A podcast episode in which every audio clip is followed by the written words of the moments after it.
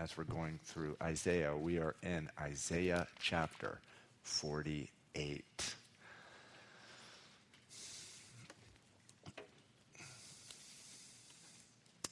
Isaiah chapter 48.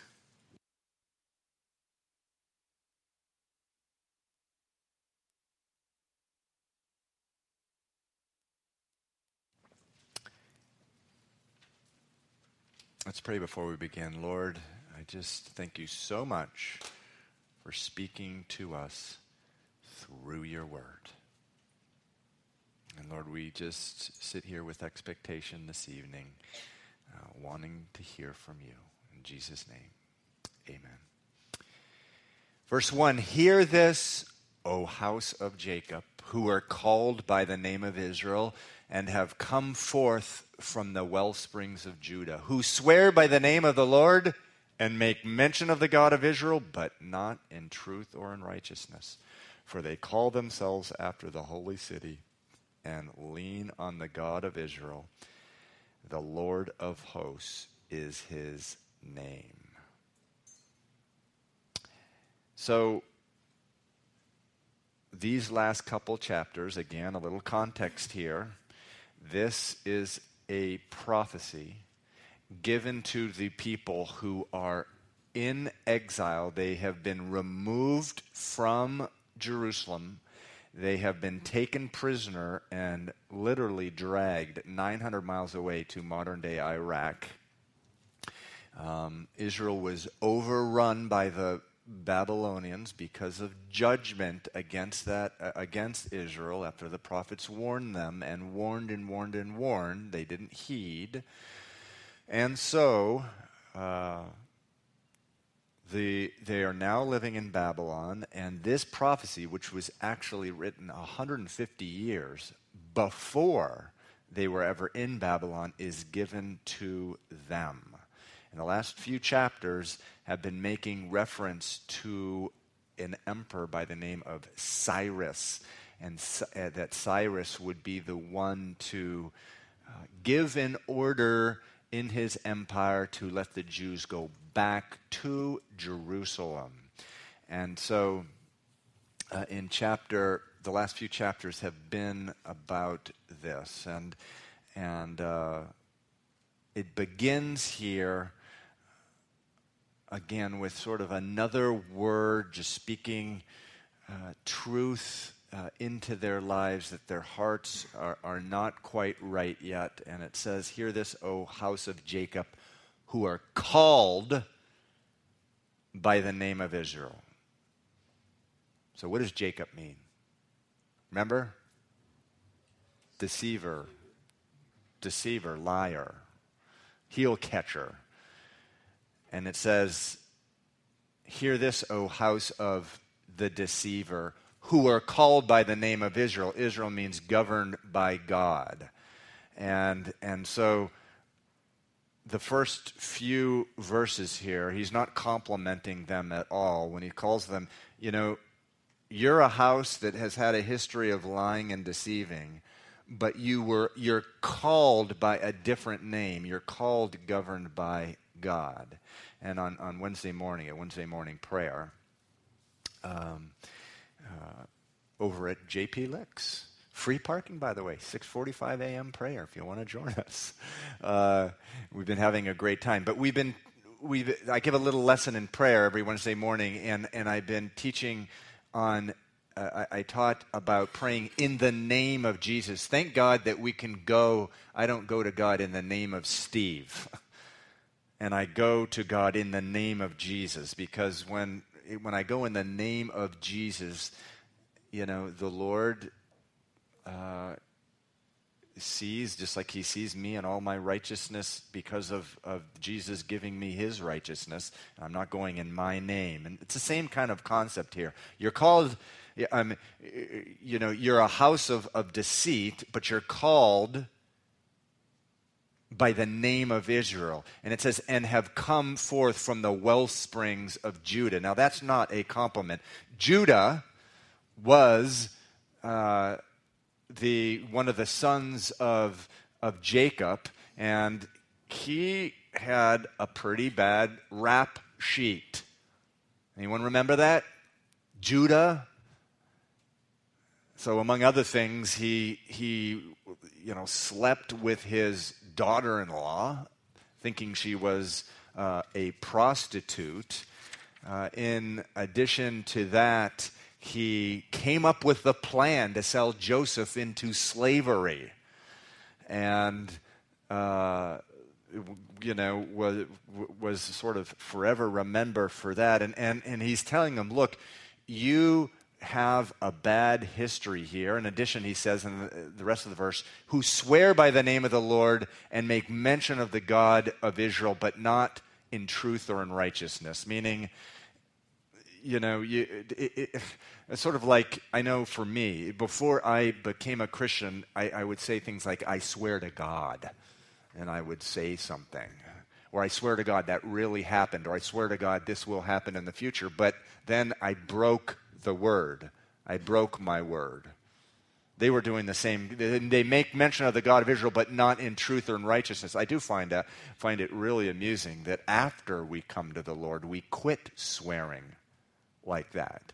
We don't swear, say, I swear to God anymore, but we start walking in truth. In other words, we keep our word. it's, it's really interesting. Jesus said, let your yes be yes and your no be no.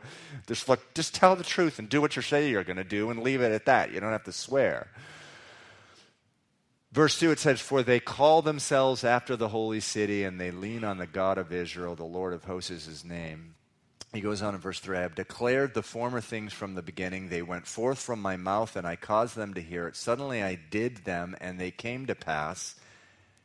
Because I knew that you were obstinate, and your neck was an iron sinew. In other words, they were stick necked, they were stubborn, stubborn, and your brow bronze. Even from the beginning, I have declared it to you. Before it came to pass, I proclaimed it to you, lest you should say, My idol has done them and my carved image and my molded image have commanded them. And so, uh, what, what this is saying is that, that lest Israel turn to foreign gods and idolatry, and God judge them for it, lest they should say, you know, I prospered because I had this idol, you know, in my life. And, and, and you know, it's this, the Lord does the same thing with his children to this day. You know, we'll be married to a career, a career becomes an idol, and then all of a sudden, you know, our life comes crashing down. And and it's the Lord's way of chastening us so that we're not saying, oh, like, you know, that career brought me all this happiness. No, the Lord and the Lord alone brings us happening, happiness. And that's the, the thought there. In verse six, 6, it says, You have heard, see all this, and will you not declare it? I have made you hear new things from this time, even hidden things, and you did not know them. They are created now and not from the beginning, and before this day you have not heard them, lest you should say, Of course I knew them. Surely you did not hear, surely you did not know, surely from long ago your ear was not open, for I knew that you would deal very treacherously and were called a transgressor from the womb. Now, the Lord is going to start um, speaking to them um, about the fact that He is going to rescue them, but he's, he's just reminding them here it has nothing to do with your righteousness. and, he is saying in the middle of verse 6, he says, I have made you hear new things from this time. He says, I'm going to start telling you new things, how you are going to be reestablished in Jerusalem as a nation. Uh, but again, he's just reminding them it, it has nothing to do with you. It says at the end of verse 8, you were called a transgressor from the womb. Now, sometimes it's hard for us to cope with, to deal with the fact that um, you know, the Bible says that we're, we're not sinners because of the sinful things we do. We're sinners because we inherited sin from Adam. We inherited sin from our, our you know, our, our parents. Uh, and, and he's just reminding them really that what he's going to be doing is a sovereign act of grace. It says in verse 9, For my name's sake will I defer my anger, and for my praise I will refrain it from you, so that I do not cut you off. So they had done everything conceivable to have God cut them off forever. I, again, one of the last kings of Israel, Manasseh, says he shed so much eh, innocent blood that the blood went from one side of Jerusalem all the way to another. He consulted mediums. He did witchcraft. He pre- presented his kids to Molech. Molech was a, um, a, a, a, a, god from the Ammonites, and, and it was a, statue of bronze with arms that they would um, heat up to, to, to, to, burning iron, and they would put the babies on the arms of Molech.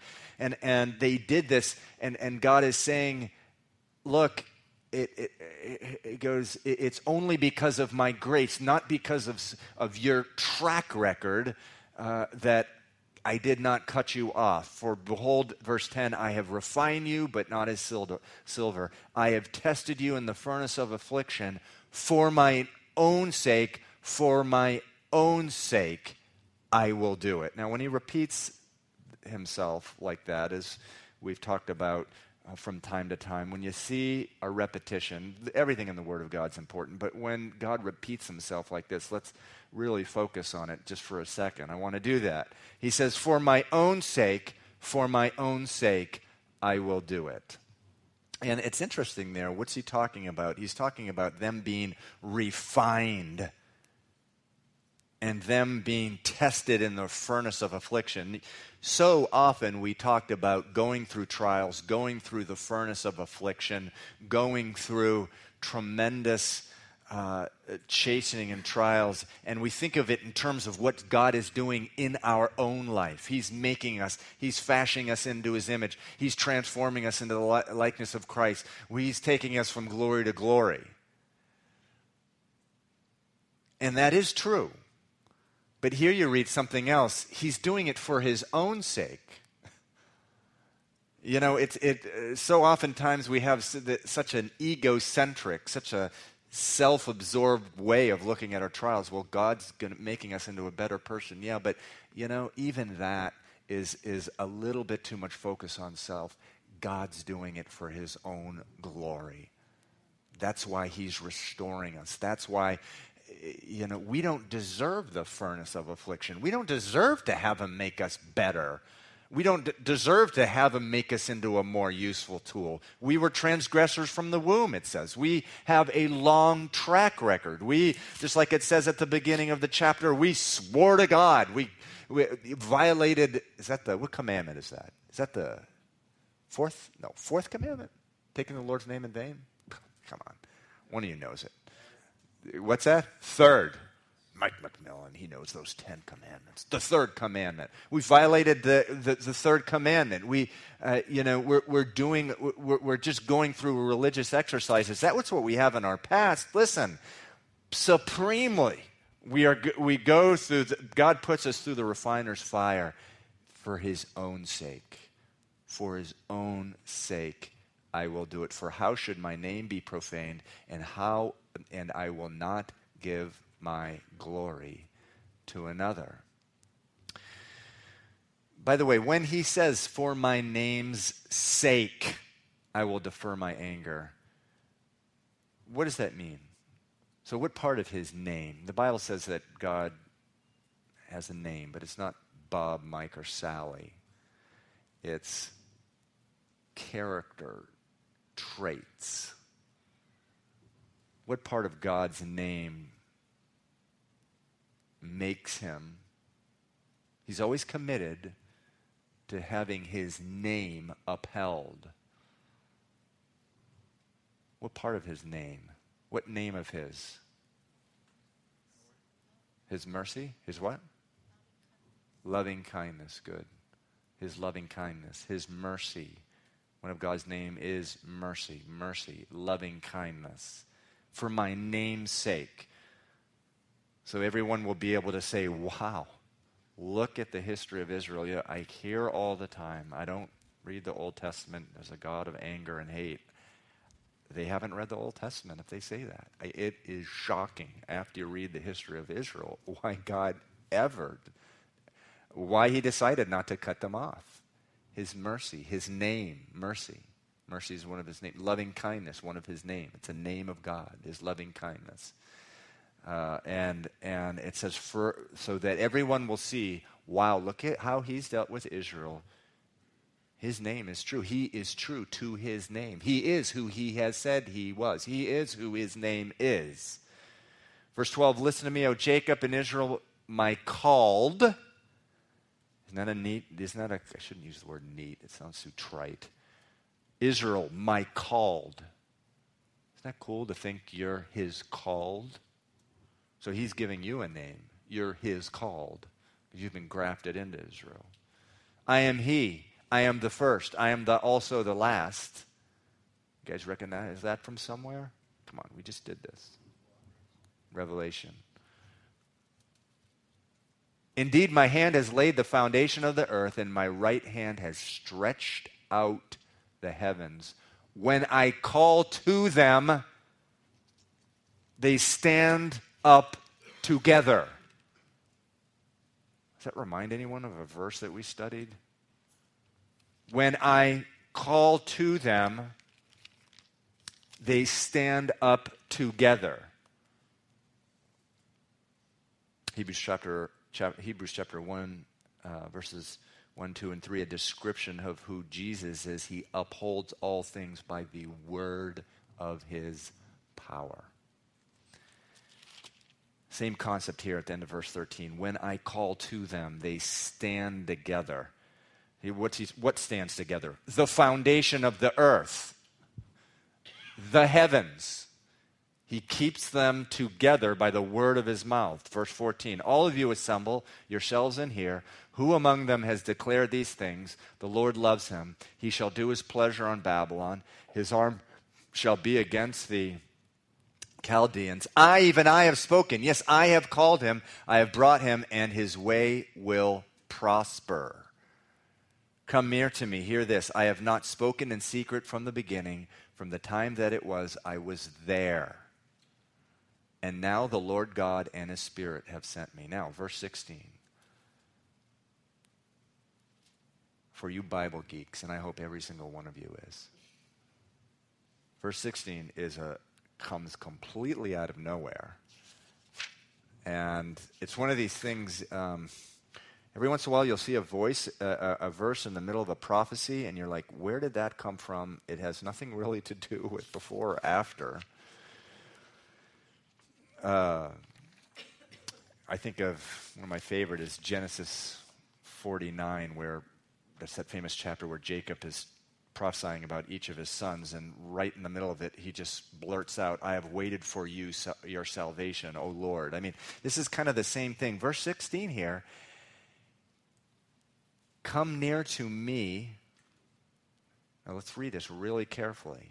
Hear this. I have not spoken in secret from the beginning, from the time that it was, I was there, and now the Lord God and his Spirit have sent me. Who is speaking there? Who? Be a little bit more specific. Come on. Jesus. Really interesting verse. He goes, by the time that it was, I was there. Speaking about the beginning, he says, from the time of the beginning, I was there. So obviously, this, was, this, is, this is God. But then he goes, but the Lord God and his Spirit have sent me. Isn't that interesting? Anyone else find that kind of fascinating? There's, there's one hand. What is that? In one verse, you have what? The Trinity. Exactly. The Father, the Son, and the Holy Spirit. Clear, a clear reference there um, to, the, to, to the Trinity. He's saying at the beginning, I, w- I was there at the beginning, and now the Lord God and His Spirit have sent me. I don't know. I, I, I, I thought that was a really cool verse. But it, then it just goes right back to something else. Verse 17 Thus says the Lord, your Redeemer, the Holy One of Israel I am the Lord your God who teaches you to profit. Oh, this is corporate America's favorite verse. But the thing is, if you do a word study, every time that particular word in the Hebrew is used, it's, it's just talking generally about being blessed. It's not talking about money, although that's, that can be, right? That can be uh, one aspect of being blessed. But if you do a word study, it just, who teaches you to profit. And, you know, I, I, do, I do find it really, really interesting that the Lord does teach us how to be blessed. He teaches us how to be blessed.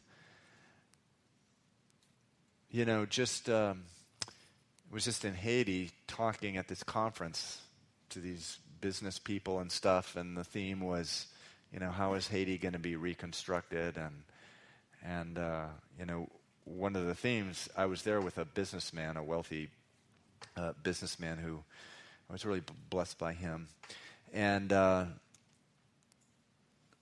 you know, one of the things that we, one of the themes was, you know, at some point in that country, someone is going to have to stop taking bribes. It leads the Western Hemisphere in, uh, in corruption, and it's going to have to start with Christians.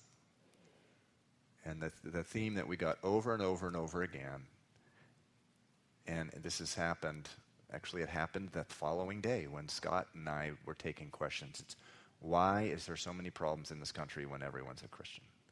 But yet, the, the, the spiritual, mature Christians of the country are the first to say that that's a cop out. The Christians are not telling the truth.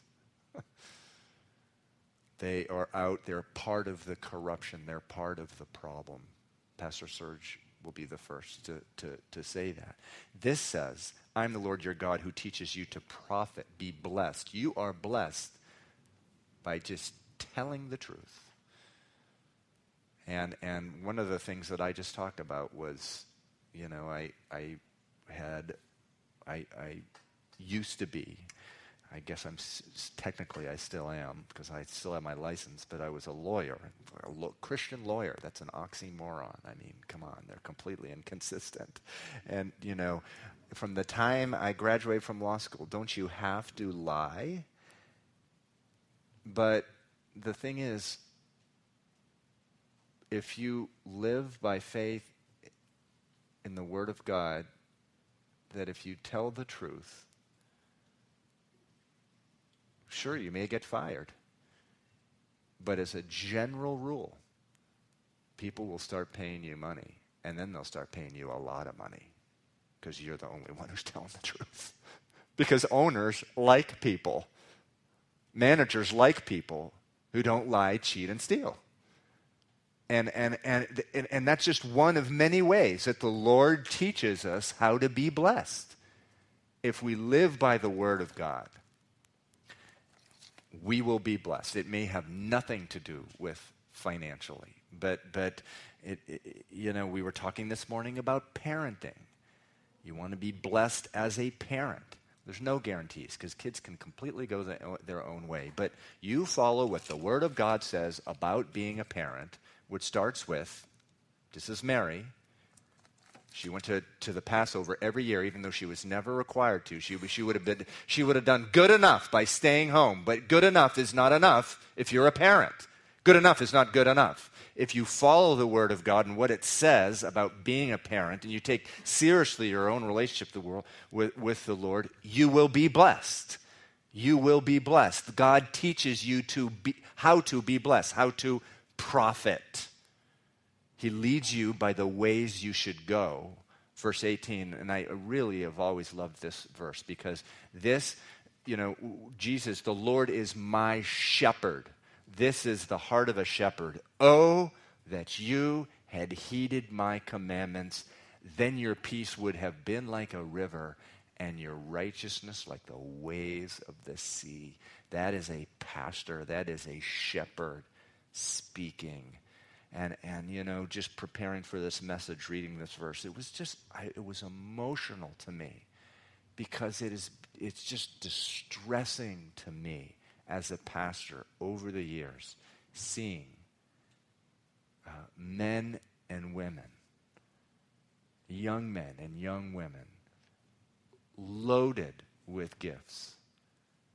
Gifts that, m- many gifts that I don't even come close to having. And seeing them waste it. Their peace would have been like a river, their righteousness like the waves of the sea, their ministry could have been so much fruitful, yet seen year after year after year the same old mediocrity. Jesus says, I'd rather you be hot or cold, but lukewarm, I'll spit you out of my mouth." just the lukewarmness in their life and no fruit. Oh, that you had heeded my commandments. Your peace would have been like a river, and your righteousness like the waves of the sea. Of course, he's referring there to the fact that, you know, their country was overrun by enemies, and it had to. God had to do it. He had to uh, you know, God upholds his, his, his word above his name. And, and, and so his reputation surely was trashed when the nation of Israel had to be destroyed. It's like, oh, yeah, nice God over there. He doesn't even protect his people. But the Bible says he upholds his word above his name. His reputation always comes second to his word. And his word is you, you reap what you sow, even if you're my own children.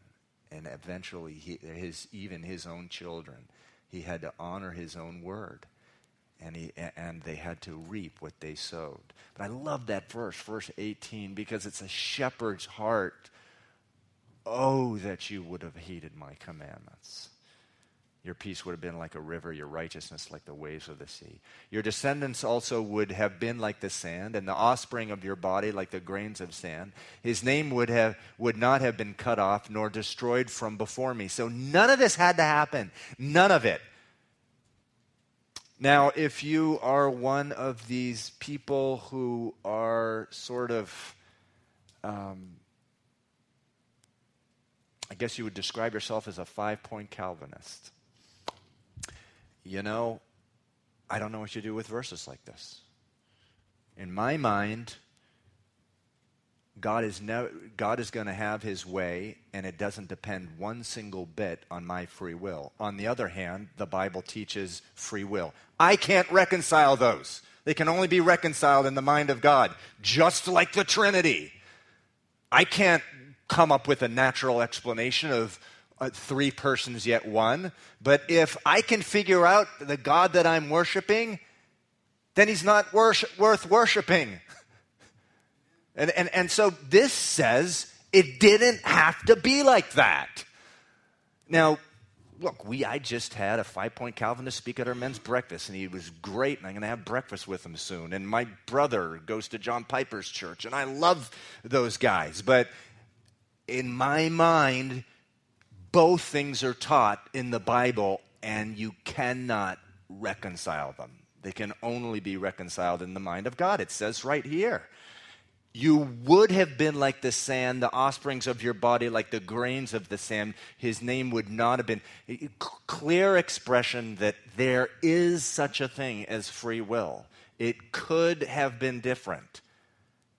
But I don't understand. I can't reconcile that with the fact that because I completely agree that my salvation and God's way in my life, ultimately, God's always going to have his way. I, I, can't explain those things. And it, it's been driving people crazy for 2,000 years trying to figure those two things out. But the Bible teaches both things.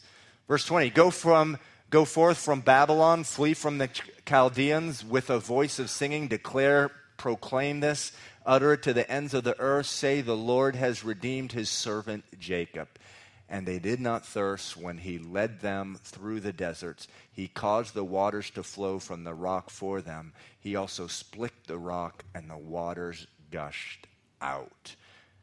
There is no peace, says the Lord, for the wicked. And that's true.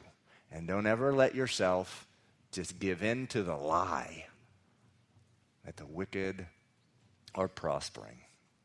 And uh, I remember the first sermon I ever gave uh, was many, many years ago.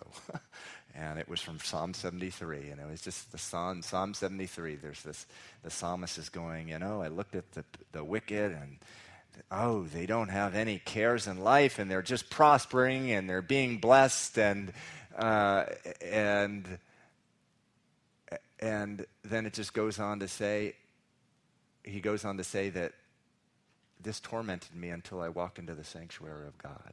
And he realized, no, that's a big fat lie. It is a lie. The Bible says there is no peace for the wicked. Remember, Madonna went on record as saying every one of her friends was an emotional cripple. Doesn't sound like peace to me. Chapter 49. This is a fabulous chapter about Messiah. There's going to be a major break here in the previous few chapters. Uh, in, the, uh, in, in, the previous few chapters, it, it, it talks about mainly about Cyrus and the, and how he was going to rescue the uh, Jewish people from the Babylonians. But now it's just going to be talking about Messiah and how he was going to rescue them, but ultimately that he was going to bring redemption to the world. Listen, O coastlands, to me, and take heed, you peoples from afar. The Lord has called me from the womb, from the matrix of my mother. He has made mention of my name. So here we get back into, uh, well, well, rather, this is, this is the Messiah here speaking. The Lord has called me from the matrix of my uh, mother's, uh, from the matrix of my mother. He's called me from the womb. He has made my mouth like a sharp sword. In Revelation chapter 1, Jesus appears to John, and he has a sword coming out of his mouth. In the shadow of his hand, he has hidden me and made me a polished shaft. In his quiver he has hidden me. And he said to me, You are my servant. You are my servant, O Israel, in whom I will be glorified. Then I said, I have labored in vain. I have spent my strength for nothing and in vain. Yet surely my just reward is with the Lord and my work with my God. Now that's Messiah Jesus speaking, but that needs to be explained. I, I need to go on a little bit more here. This, all, the first seven, eight verses, all about Jesus. And now the Lord says, Who formed me from the womb to be his servant, to bring Jacob back to him, so that Israel is gathered to him. For I shall be glorious in the eyes of the Lord, and my God shall be my strength. Indeed, he says, It is it is too small a thing that you should be my servant, to raise up the tribes of Jacob and to restore the preserved ones of Israel. I will give you as a light to the Gentiles that you should be my salvation to the ends of the earth. Thus says the Lord, the Redeemer of Israel, their Holy One, to him whom man despises, to him who the nation, nation uh, abhors to the servant of rulers, kings shall see and rise, princes also shall worship, because the Lord who is faithful, the Holy One of Israel, and he has chosen you. So, this is not, when, who is the you at the end of verse 7? It's certainly not um, Isaiah. It is not Israel themselves because it says here, it says, I'm going to, it says in verse 6 uh, there that he's going to use whoever this you is to, to bring back, to raise up the tribes of Jacob, to restore, middle of verse 6, the, the preserved ones of Israel. So it's, it's clear it couldn't be Israel itself. He's talking about the Messiah here.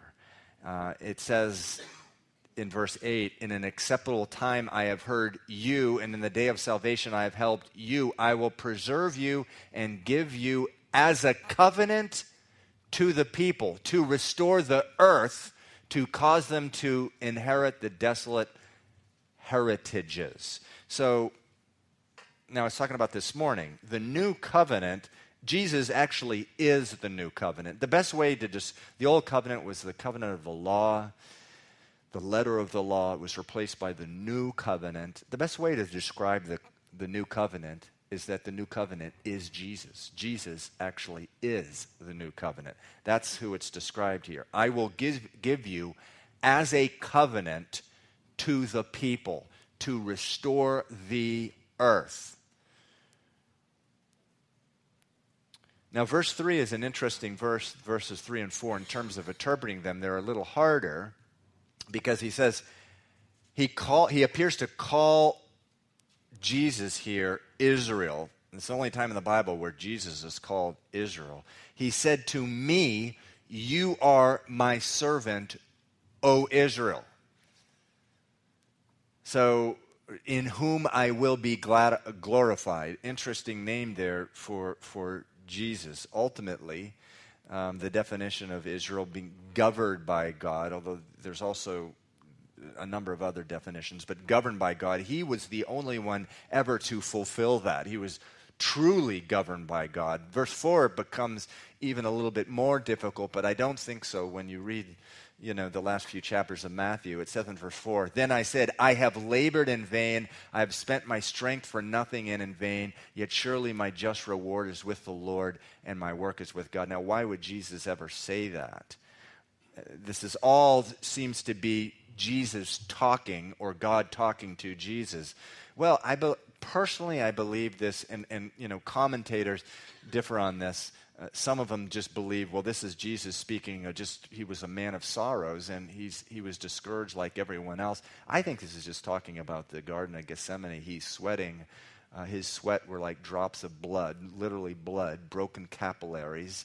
Uh, it's an actual medical condition that happens, that can happen under extreme stress. And he's, uh, Gethsemane, you know, Satan is discouraging him, and he's like, ugh, look, all, you know, everyone has left me. Um, and and, and, this is, is just a, a, a he, he's just discouraged here. This is a picture of just Gethsemane. But then in verse 4, at the end of verse 4, it says, Yet surely my just reward is with the Lord. In other words, not my will, but your will. And says, and my work with my God. In other words, I'm just going to go through with this no matter what. Uh, and so, um, God, it says in verse 5, formed Jesus from the womb to be his servant to bring Jacob back to him and, and also to be a, a, a light to the Gentiles. And so we've been reading in Luke 1 about how that was true. The, o, the Holy Spirit overshadowed Mary. Jesus' father was God. And he was formed in the womb. Why? To bring Jacob back to him so that Israel would be gathered to him. Uh, for I shall be glorious in the uh, eyes of the Lord, and God shall be my strength. And so, throughout the Old Testament, it is clear, as we see in the middle of verse 6, that, that Messiah would come not only for Israel, he would also come for the nations, or the word Gentiles there means goyim, it means the nations. And it says, that you, meaning Jesus, should be my salvation to the ends of the earth. In other words, God's salvation would go to the ends of the earth. And what would be the means of his salvation? Who's the you? It's Jesus. It's Jesus. Verse 7, uh, we often, I've been putting Isaiah 53 3 Sunday morning that he was despised, rejected by men. Here's another reference to that in the middle of verse 7 to him who man despises, to him who the nation abhors. And the nation of Israel truly uh, abhorred him.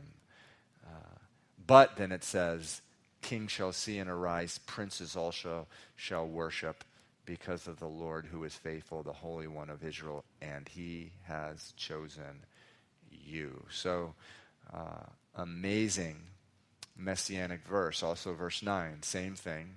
This is a confirmation of, of when, when you see the Messiah, this is, this is what the Messiah is going to do. Verse 19, he's going to say to the prisoners, Go forth. To those who are in darkness, show yourselves that they shall feed along the road, and their pastors shall be on all desolate heights. I love Psalm 23. The Lord is my shepherd, I shall not be in want. He leads me beside green pastures. Um, he prepares a table for me in the presence of my enemies. Even in the valley of the shadow of death, I, shadow of death, I will fear no harm. And it's the same concept here. It says, "You shall feed along the roads, and their pasture shall be on desolate heights." Meaning, you know, even in even in a, a desolate life, we can feed, you know, on on on God's pasture. Now, I believe these verses, my personal opinion, is all talking about not the gathering of Israel, but it's the gathering of the Gentiles. It's sort of, or the nations. It's sort of going back to um, verse 6, where it says he was going to be a light to the Gentiles. It says, They shall neither hunger nor thirst, neither heat nor sun shall strike them. For he who has mercy on them will lead them, even by the springs of water, he will guide them.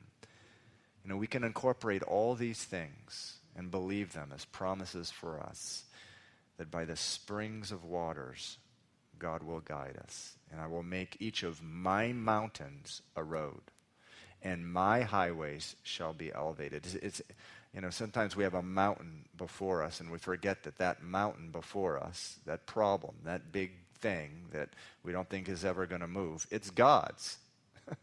Calls it my mountain.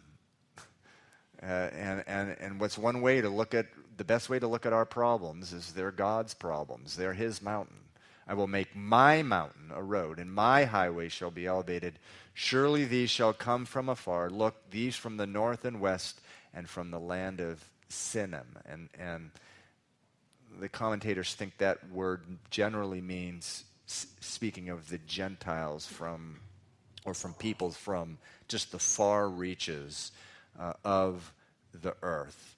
Sing, O heavens, be joyful, O earth, break forth, break out in singing, O mountains, for the Lord has comforted his people and will have mercy on his afflicted. But Zion said, The Lord has forsaken me, and my Lord has forgotten me. Now, I believe what's going on here is that these are all the Gentiles being restored by God in verses uh, 10, 11, 12, and 13. And this is Zion being provoked to jealousy here. Paul refers to that. That, that God's going to raise up the, the Gentile nations to be his people, and the hope being that the, the Israelites will be provoked to jealousy. And that's what's going on here. But Zion, the Lord is. The Zion said, The Lord has forsaken me, and my Lord has forgotten me. And this is God's response to them. And this is why at Calvary Chapel, we believe that Israel, modern, the establishment of mo- modern day Israel, there's still a plan for the, literally the nation and the people of Israel. It's because of verses like this. Can a woman forget her nursing child and not have compassion on the son of her womb? Surely they may forget, yet I will not forget you. See, I have inscribed you on the palms of my hands. Your walls are continually before me. Now, inscribed on the palms of my hands, this verse, and I think there's a couple others, you know, maybe a reference to the cross and how our, our name is actually there and, you know, on the palms of his hands. But this is really a reference as well to Jerusalem, where he says, Your walls, meaning the walls of Jerusalem, look, I haven't forgot you. Your walls are continually before me. Your sons shall make haste. Your destroyers and those who laid you away shall go away from you. So he's saying, No, I'm going to restore you. I'm going to restore Israel. I'm going to have an ingathering after the fullness of the time of the Gentiles is complete. In the New Testament, where it talks about the full, when the fullness of the times of the Gentiles is complete, I believe it's, it, it, personally, it's a reference to the type of thing we're reading right now in Isaiah 49 uh, you know, Jesus is going to return, and, and there will be another ingathering of, of, of Jews, as you read about in Revelation. Verse 18 Lift up your eyes, look around, and see all these gather together and come to you as I live. You shall surely clothe yourselves with them all as an ornament and bind them on you as a bride does. For your waste and desolate places in the land of your destruction will even now be too small for the inhabitants. And I don't know, that sounds like Israel to me today. It's it, this is referring to an ingathering of people, and there's so many Jewish people in Israel. I don't know what the population is per mile there, but it's some off the charts thing and, and, and it's just saying that I'm going to bring you back, and, uh, and the place that you're in is going to be too small for the inhabitants. Verse 20 The children you will have after you have lost the others will say again in your ears, This place is too small for me. Give me a place where I may dwell. Then you will say in your heart, Who has begotten these for me, since I have lost my children and, I, and am desolate, a captive and wandering to and fro? And who has brought me up? There I was, left alone, but these, but these, where were they? Thus says the Lord God, Behold, I will lift up my hands and in an oath to the nations, and set up my standard for the people. They shall bring your sons in their arms, and your daughters shall be carried on their shoulders. Kings shall be your foster fathers, and their queens your nursing mothers. This is talking about the millennial reign where Jesus sets up his kingdom um, in the nation we now know as Israel, and, and, and he's going to rule from there. And Israel, it says in the end of going on in verse 23, they shall bow down to you with their faces to the earth and lick up the dust of your feet. Then you will know that I am the Lord, for they shall not be ashamed who wait for me.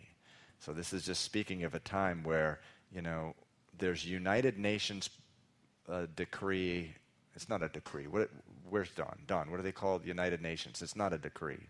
What do they call those things that they do? Orders? Resolutions. Who said that? Very good. Yes. Don, come on. You usually get that right immediately. Oh, um, that's true. Well, well, resolution after resolution, the overwhelmingly uh, there's these resolutions coming against Israel, and, and, it's usually one person against it, the United States, and maybe a couple other uh, uh, other countries. This is saying there will come a time where all the nations will bow down to Israel, verse 23, with their faces to the earth. And we believe this is talking about the millennial reign. Verse 24 Shall the prey be taken from the mighty, or the captives of the righteous be delivered? But thus says the Lord Even the captains of the mighty shall be taken away, and the prey of the terrible be delivered. For I will contend with him who contends with you. Again, a reference to all these nations that have come against Israel, that God's going to contend with them. He says, I will save your children. End of verse 25. I will feed those who oppress you with, and this gets kind of gross here. I will feed those who oppress you with their own flesh. They shall be drunk with their own blood as with sweet wine. All flesh shall know that I, the Lord, am your Savior, your Redeemer, the mighty one of Jacob. Thus says the Lord. So, a reference in verse 26 to the types of things you read about in Revelation, where there's this tremendous judgment against the nations who gather up uh, and try to uh, destroy Israel. So, God is going to have his way. We will end there this evening. And we um,